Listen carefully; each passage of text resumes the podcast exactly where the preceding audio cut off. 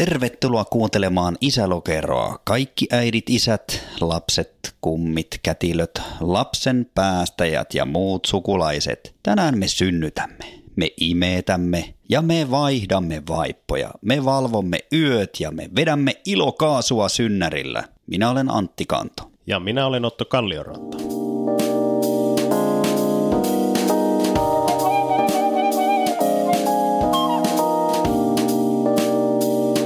Lapsen syntymä on järisyttävä kokemus. Isille voi tulla yllätyksenä millaisen muutoksen lapsi hänen elämänsä tuo.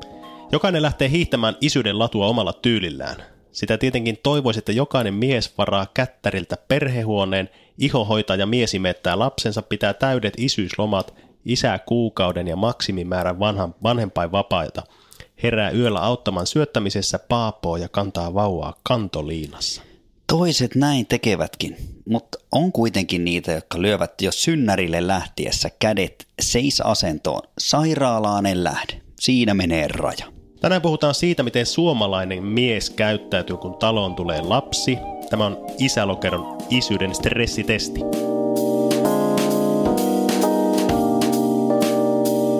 Isäksi hän voi tulla hyvin monella tapaa. On adoptio, bonusperhettä, eikö niin? Monenlaista. Monenlaista, mutta me keskitymme siihen nyt, mikä on meidän kokemus. Se on sieltä synnärin kautta. Otto, pidäksä vauvoista? Kuka voisi olla pitämättä minun mielestä vain täydellinen psykopaatti? Hän tuoksuu ihanalle ja synnyttää hoivavietin. Mutta se vauvan itku on minun mielestä maailman stressaavin ääni. Se on, se on todella niin kuin karmaseva. Tiedätkö Otto, että mä mietin tätä, että uskallanko mä sanoa tätä ääne? Mitä? No sitä, että mä en pidä vauvoista. Etkö? Onko minä psykopaatti sinun mielestäsi nyt? Ainakin jonku, jonkunlainen Jonkun varma. asteinen, mutta ei nyt mennä diagnosoimaan. Pitäisi psykologi saada paikalle seuraavan kerran. Mutta tuota, Ai jaa, okei. kyllähän Kato- sä pidät, se on, se mä tiedän tuon tunteen, että en pidä vauvoista, mutta kuitenkin jollakin tasolla pitää. Ai, sä ymmärrät mua. Ymmärrän, kyllä mä tiedän mitä sä tarkoitat, vieraan vauva. Joskus Joo. tuntuu siltä, että ei nyt jaksa. Ennen, joo, mä puhun aj- ajasta ennen omia lapsia. Se oli kauheinta, kauhein tilanne, että mä menin kattoon jotakin kaverin, ystävän vastasyntynyttä, niin se lykättiin mulle syli. Aivan hirveä tilanne. En mä tiedä yhtään, miten sitä pidetään sylissä, ja sitten saako itkemään. Se oli aina suihkureissu tuommoisen jälkeen, kun Joo, ymmärrän täysin. oli, mä olin ihan hies No nykyään sä oot tottunut siihen kuitenkin. Milloin sä oot muuten viimeksi vaihtanut vaipan? tänään. Oho, Milloin sä? oikeasti. Suunnilleen kolme vuotta sitten, kun meidän neljä ja puoli vuotias Kuopus oli vaippa iässä. Siitä on liian pitkä Meillähän aika. kesto- Hei, tuu meille, sovitaan kättä päälle, sä saat tulla vaihtaa vaippoja Ei, meille. mutta Mä meillähän, annan luvan. meillähän kestovaippailtiin aika paljon, että me vaihdettiin aika tiheään. Niin, tai siis meillä kestovaippailtiin. Miksi sä aina korostat tuota kestovaippaa-asiaa? Mua, No, koska mä oon huomannut, että teillä ei niin paljon kesto. Joo, mua ärsyttää nyt Otto, todella paljon, mua ahdistaa, että te painatte jotenkin meitä. Hei, te painatte meitä, meitä en tai halua- minua, minua kertokäyttövaippailijana, niin kestovaippailette jotenkin niin Ei, syyllistä. Mä en, mä en halua syyllistää ketään, mä vain sanoa, että me teimme, me kestovaippailimme, koska koimme, että se oli meidän velvollisuus ilmastoa ja tulevia sukupolvia kohtaan. Joo. Ei siis tavallaan mä tein vain mitä täytyy. Tässä oli hyvä esimerkki siitä, miten syyllistetään ihminen ja mulla on ihan hirveä olo tällä hetkellä. Palatakseni tuohon vauvaan, niin se on jäätävä sinappiliin, kun sehän syö, sy, su, suoltaa sitä suolesta sitä kellertävää nestepitosta. Mitä se on, kasvissosekkeita Joo. sa, sakusta. Mä, mä, tietenkin mä, mä inhoan sitä, että joku pyytää vaihtamaan omalta, va- vaikka se olisi läheinenkin, että vaihdaako vaipa meidän vauvalta. Ikään kuin se ei olisi iljettävä, vaikka olisi ollut itselläkin lapsia. Joo. Hei kerran, yksi kaveri kertoi muuten, sullekin, sullekin tuttu kaveri kertoi, että ne tuli kotiin synnäriltä, niin heitti vauvan siihen, ei heittänyt, asetti varovasti lapsen sängyn päälle ja se teki siihen saman tien ihan jäätävät liejut siihen, kymmeniä litroja kakkasi siihen. siihen Kävikö tota siinä niin, että se ei pessy niin?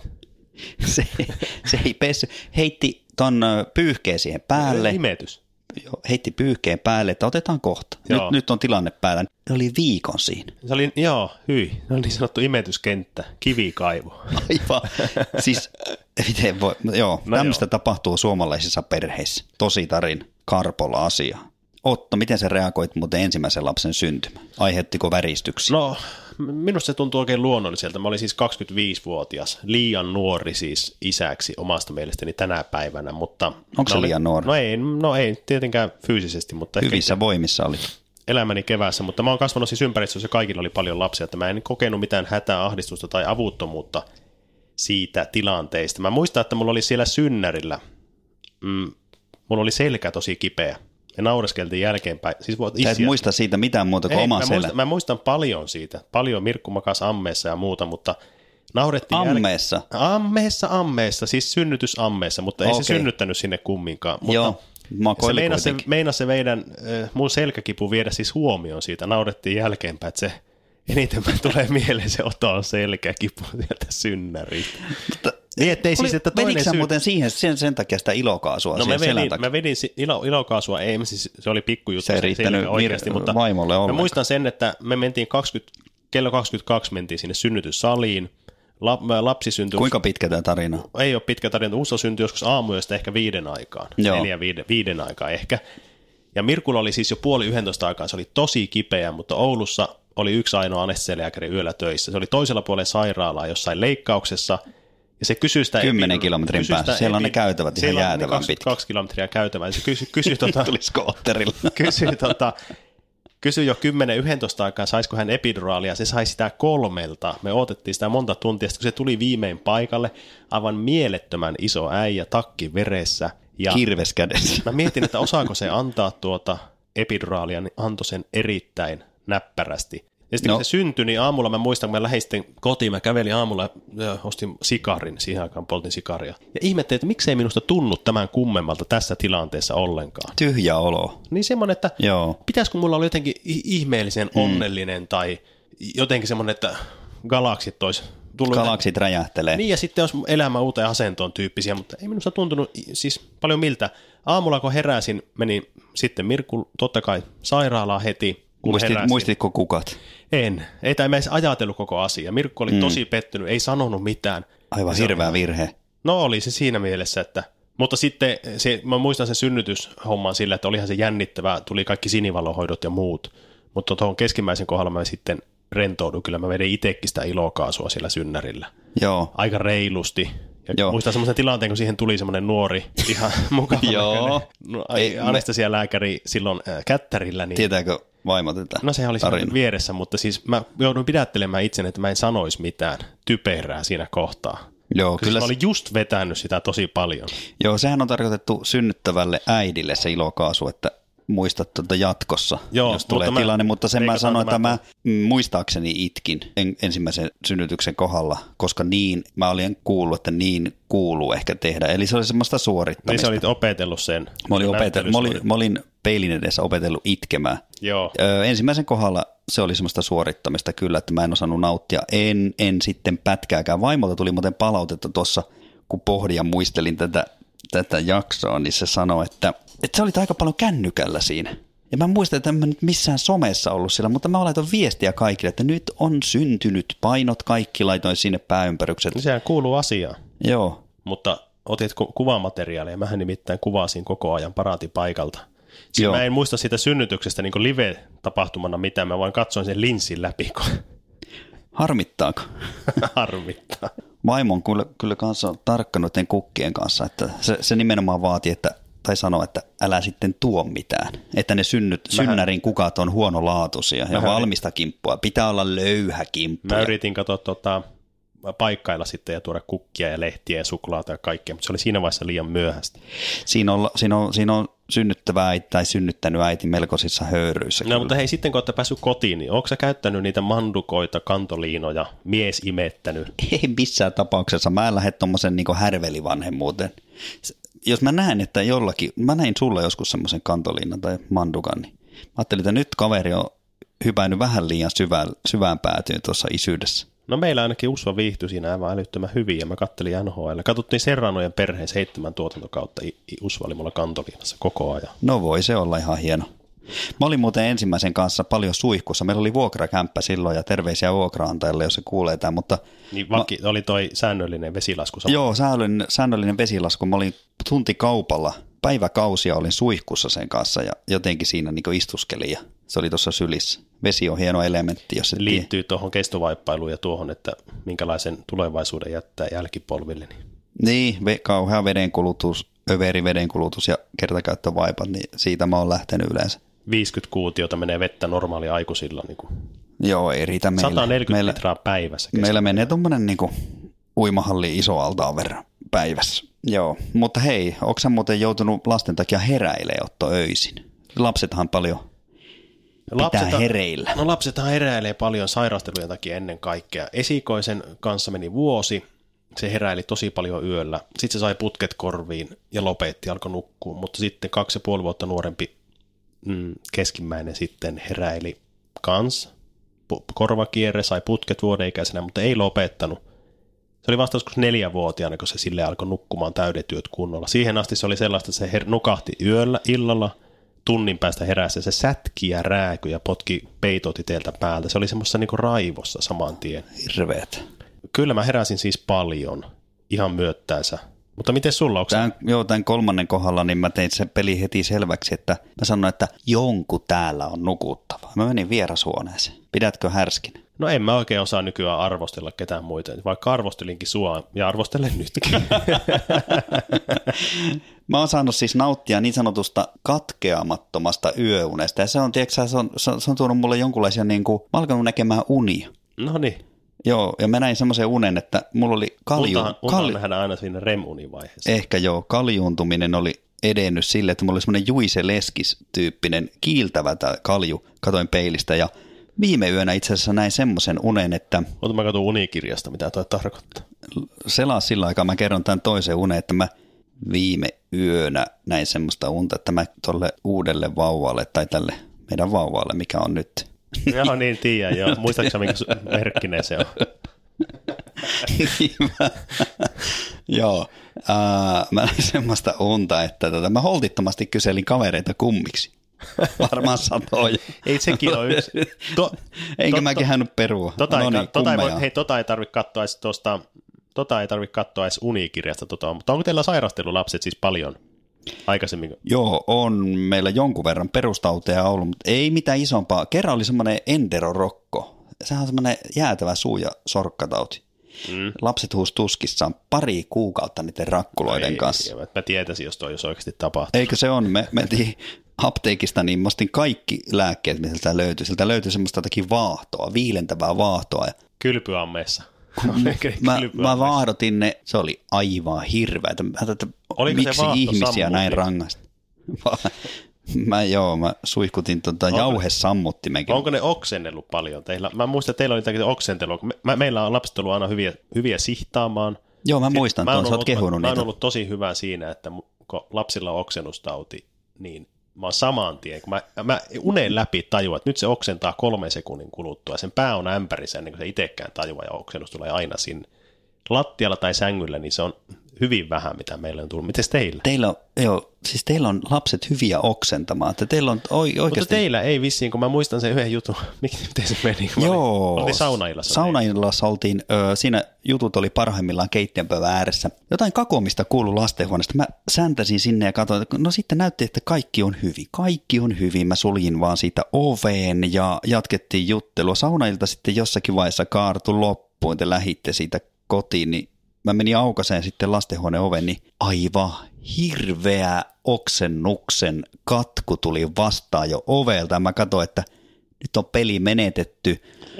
Meni sinne, lapsi ei ollut herännyt ja se nukku omassa oksennuksessa. Siellä oli Ei, kinkkupastan palaset ja tuo- hiukset tuo- oli tuo- aivan jäätävässä eritteessä. Ei tuo iljettävintä melkein, mitä mä voin niinku kuvitella. Mä tulee Eihän vittu paha olo. Eihän se niin lapsi ei herää siitä, kun se, on niin, se oli vielä sen verran nuori ja pieni. Se otetaan sitä syliin ja minä otin sen siis syliin ja kannoin ja molemmat suoraan suihkuun ja neljä kertaa Samppola pesi hiukset, niin viimeinen kinkunpalanen irtos sieltä hiusten niin, seasta. tuo, tuo on jotakin niin iljettävää, että mä en, mä en niinku, Tämä olkoon esimerkkinä siitä, että sä vauva-aikana ollaan tekemisissä erilaisten eritteiden kanssa. tämä olkoon ojennukseksi. Onko sä Otto tasa-arvoinen? Oletteko te tasa-arvoisia vaimos kanssa lasten kasvatusasioissa tai lasten hoitoasioissa? No minun mielestä me ollaan aika tasa-arvoisia, siis tietenkin toinen, Mirkko varmaan tasa-arvoisempi kuin minä, mutta ei, ei oikeasti, mutta ehkä siis me ollaan erilaisia kasvatusasioissa, ehkä toinen on, vaimoni on tiukempi ja tarkempi jossakin, tai sitten minusta se tuntuu tietävän paremmin, mitä se haluaa ja mikä on niin lapsille hyväksi. Mulla ei ole ehkä yhtä jäsentynyt minun kasvatusarvot kuitenkaan. Hän on kuitenkin biologian, maantieteen ja terveystiedon opettaja, niin se tiedostaa kaiken niin ruokaan, ympäristöön. ja liikkumiseen liikku- liittyen niin vähän paremmin kuin minä. Mutta tuota, mä oon ehkä niin kuin monella, monella tapaa kuitenkin veltompi. Joo, sen Ehkä on me- huomannut Ei, kyllä. niin, kiitos. Lämmitti, ehkä myös fyysisesti. Mm. Mitä mä toivon, että meidän lapsista tulee ja mitä me- minusta onkin jo, suvaitsevaisia, huumorintajuisia ja uteliaita. Mutta toi on minusta hauska kysymys toi, että ollaanko me tasa-arvoisia, niin isiähän tuntee, tu- tuntuu, että monesti vähän niin kuin kehutaan ja ihastellaan siitä, että voiko se on paljon mukana. Että jos jää vaikka hoitovapaalle, niin se on vähän niin kuin juttu. Niin Niin. Kyllä, kun mä jäin, niin, vai mikä sun kokemus No siis oli joo, siitä? se on ihan totta, ja että, sitä, niin kuin, että se on, siitä saa vähän gloria. Olisiko se, minu- minusta voitaisiinko me tässä podcastissa sanoa, että meilläkin on äiti, teilläkin on minusta tosi kivasti äiti mukana. Se, kiva, että se osallistuu, joo. Niin se on hirveän osallistuva, vaikka se te- tekee raskasta työtä ja pitkää päivää tekee siellä. Niin, se on jotenkin sööttiä, että meidänkin äiti siellä tekee ruokaa. Ja onko se ollut ihan synnytyksen jälkeen kotona sitten lasten kanssa? On ollut. Eikö ole tosi kiva? Tämmöistä. Tuo onko teillä tasa-arvosta? No meidän tasa-arvoisuudesta kasvatusasioissa voisin sanoa sen, että kyllä se enemmän päättää, kuka on niin sanotusti töissä kotona. Eli jos mä olin hoitovapaalla, niin en mä kuunnellut ohjeita lasten pukeutumisista, että mä löin päälle mitä mä löin, kun me lähdettiin kylille niin sanotusti. Et sitten vaimo sai pukea päälle, kun oli, oli itse kotona, niin mitä, mitä sitten parhaaksi näki, että näin. No mutta se tasa-arvoasioista. Otetaan perinteiset lokeroinnit Otetaan tähän, otetaan tähän lokerointivaihe sitten. Ensimmäinen isätyyppi meillä on tässä lokerointivaiheessa. Sairaalaan en lähde isä. Se, se, on, se on kummelista tuttu kaveri. Eri, erittäin alhainen tyyppi, tämmöinen vauva itsekin paapottava kaveri, joka ei ota mitään vastuuta oikeastaan siitä. Vauva itse. Niin, lastella. Se on itse asiassa se vauva itse asiassa. Siis se on semmoinen kaveri, joka raskausaikana vaatii huomiota, on enemmän raskaana kuin se nainen itse asiassa. Eikä Se- todellakaan lähde sinne synnärille, pitää ne kosteat varpajaiset, ei sivoa jälkiään ollenkaan. Huomion hakuinen, hake, hakuinen kaveri lapsena, tai siis lapsi, huomion hakuinen lapsi isänä ja puolisona. Jos on sellaisen kanssa yhdessä, minusta se kertoo tämmöisestä epäterveestä parisuuden dynamiikasta ja molempien osapuolten käsittelemättömistä traumoista. Hän ei käy koskaan neuvolassa. Ei, mennään Tunteeko se sana neuvola? Siis ei. Tämä, mä menin äsken vähän kyökkipsykologian puolella, mutta joo. Ei se myöskään, joo se inhoaa eritteitä ja se ei pysty valvomaan, ei yhtä. Ei, eikä se välttämättä edes tiedä, kuinka last, monta lasta se on itse asiassa siittänyt. Se on niin sanottu velikani. Eli ihan ma- tämä olisi pitänyt olla sen nimi mieluummin ehkä tämä, tämä lokero. Velikani, ihan No hyvä, ihan mahtavaa. Mutta Se- siis täysin kyvytön. Ei ole kypsä isäksi. Mutta toinen tyyppi, voisiko sanoa perheelle leipää isä, vanhan liiton työnarkomani ja uraihminen. Mitä sä siitä kerrot? lamaajan karut olot ajo tämmöisen isän su- synnäriltä suoraan töihin ja äiti jäi yksin vauvan kanssa ihan tilanteen pakosta. Tiedät nämä, että työpaikka saattoi mennä, jos ei heti rynnännyt töihin. Ja vaikka ryntäskin. Niin, vaikka ryntäskin. Isä saattoi tilata äidille siis taksin tuolta synnäriltä kotiin tai sitten kävi viemässä sen, mutta heitti sen siihen tuulikaappiin turvakaukaloon ja paineli palaverin siitä, että perheelle leipää isä saattaa olla tänne projektimanageri, iso herra, ministeri, mitä näitä on, floor manageri, avainpäällikkö. Projektit on niin valtavia, että se on ajanut itsensä semmoiseen tilanteeseen tai sitten se aika vaan oli sellainen, että se ei voi olla omasta työstä pois hetkeäkään. Joo, siis, mutta tämä on tämmöinen, aika oli semmoinen ja kulttuuri oli semmoinen, että elettiin vähän niin kuin 50-lukua. Kyllä. Ja niin kuin vielä, vaikka oltiin 80-luvulla. Joo, ja tämmöisiä tapauksia oli paljon. Että Ja tarin... on edelleenkin. Ja on edelleenkin jo. Tarina kertoo esimerkiksi siitä, että naapurin isäntä lähti hakemaan omaa vaimoa jostakin Limingan sairaalasta synnäriltä kotiin, tai mitä näitä on Tervolasta, Joo. Inarista, niin sanoo tälle naapurin isäntälle tämä toinen isäntä, että hänenkin vaimo oli siellä synnärillä, että haekko samalla senkin kotiin. Niitä samalla reissulla. Samalla reissulla, kato, säästetään taunuksesta bencha. Onhan se tänä päivänäkin siis, ees, jo, voi olla ihan roolivalinta, että toinen vain on niin kuin se, joka painaa niitä töitä. Mutta tästä täytyy sanoa vielä semmoinen juttu, että nämä on niitä ihmisiä, monet, jotka haluaisi kyllä, Hmm, mutta se ura vie. Kyllä. Ja ne katuu kuolivuotellaan raskaasti sitä sille saattohoitajalle, kertoo, että kun piti panostaa niin paljon töihin. Ja minä sen käskin Eikä- sen naapurin Veijonkin hakea ja sen eikä, minun. Ei altaako lapset on vieraantunut. Se asettaa mm. silloin elämässään niin asioita, mitkä oli elämässä oikeasti tärkeintä, ja hän ei toteuttanut sitä omassa elämässä, vaan teki liian paljon töitä. Lapset ei ole käynyt katsomassa ja vaihtamassa enää sen vaippoja ollenkaan, koska hän ei vaihtanut las, lasten vaippoja, kun ne oli pieni. Niin, kyllä, se on just näin. Ja vaimoha, vaimosta tuli tällainen yksin pärjäävä ja selviävä ja ei siinä mitään. Mutta työjako saattoi olla myös sovittu isän kanssa tämmöisessä tapauksessa. Saattoi olla. Otto, meillä on jäljellä kolmas, kolmas isätyyppi ja se on miesimettäjä.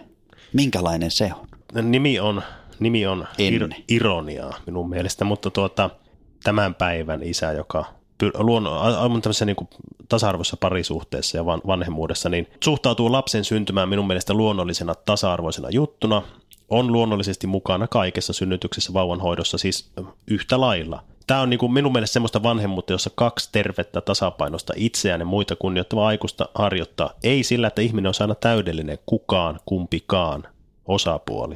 Mutta tässäkin perheessä saatetaan jakaa näitä vastuuta kuitenkin yhteisymmärryksessä vahvuuksien ja mielenkiinnon mukaan. Eli toinen saattaa kuitenkin tehdä niitä töitä enemmän, oli se kumpi hyvänsä. Tiedätkö mitä? Tämmöinen isä saattaa yrittää tulla itsekin raskaaksi. Joo, nyt mennään siihen puoleen, että tuota, Mutta se, kai se vaatii luomusynnytyksen, se pitää itse synnytysvalmennuksia, se leipoo äidinmaitoon pullia. Joo. Mitä, mitä vielä? Totta kai se on kestovaippa, eli sä ehkä kuulut tähän muuten. pitääkö synnytysvalmennuksia? Se, joo. Se vastaa imetystukipuhelimeen. Joo. No, se on vauvalehden poplokkari ehkä.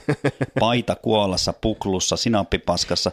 Se pyörii sinampin keltaisissa veltoissa retrokampeissa kylillä. Ai, joo, no niin Vetää vauvasirkusta. se, kun sä, siinä vaiheessa, kun sä otit puheenvuoron tässä aiheessa, niin sä aloit kuvailemaan itseäsi. Hei, se, tää, tää on Helmi. Se omistaa sormiruokaravintola ja se, se sormiruokailee itsekin.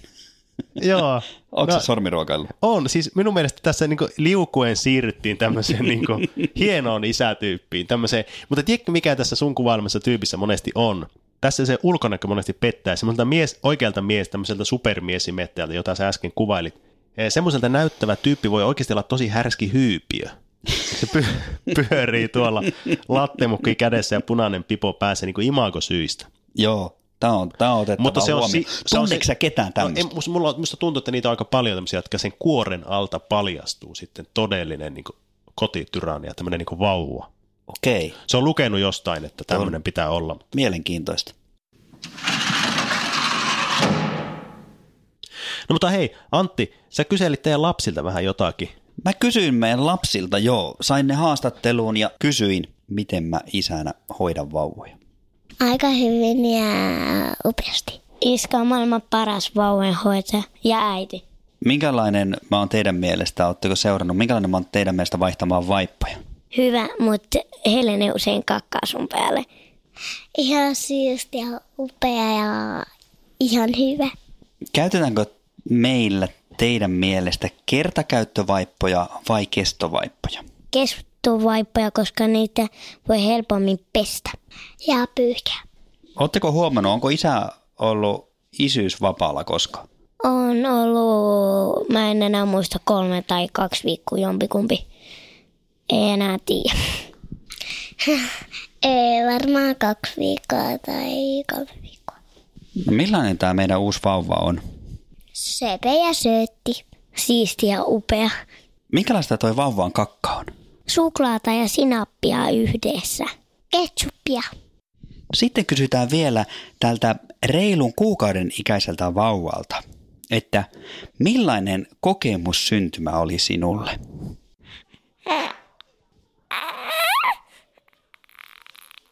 Selvä, kiitos näistä. Entä minkälainen on ollut ensivaikutelma minusta isän?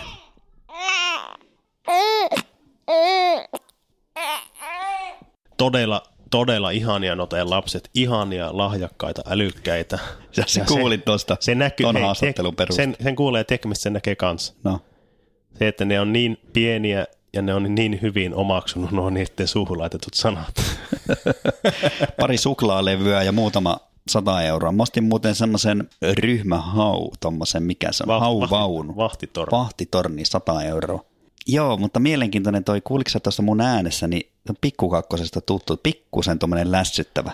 Kuulin, mutta se on ainoa keino saa monesti lapset puhumaan. Niin ja tuossa kun me Hilla mainitti tuosta, että toi vauva kakkaa mun päälle, niin näin hän kävi ja se näki omin silmin, että mä nostin sen hoitotasolle, totesin, avasin vaipan, totesin, jaha, pelkkä täällä on tällainen niin sanottu pissa, tai mikään niin sanottu, vaan siellä oli vaan pelkkää pissa. Sehän ampui, se oli tyyntä myrsky edellä se toteaminen, että silloin vaan pissaa, koska se ampu sinappikakat, ja nehän lentää, lentää että sä tiedät, ne on, se on niin kuin kanuun.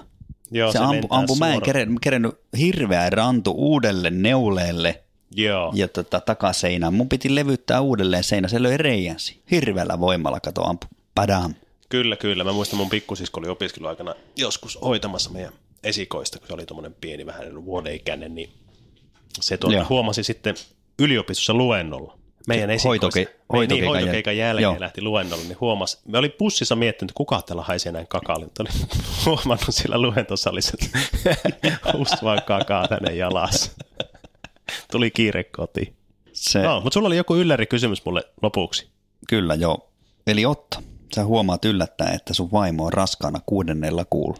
Miten reagoit? Miten toimit? olisihan se hirvittävä shokki. Ehkä sen kanssa oppisi elämään, tai pakkohan sen kanssa olisi oppia elämään. Toivottavasti.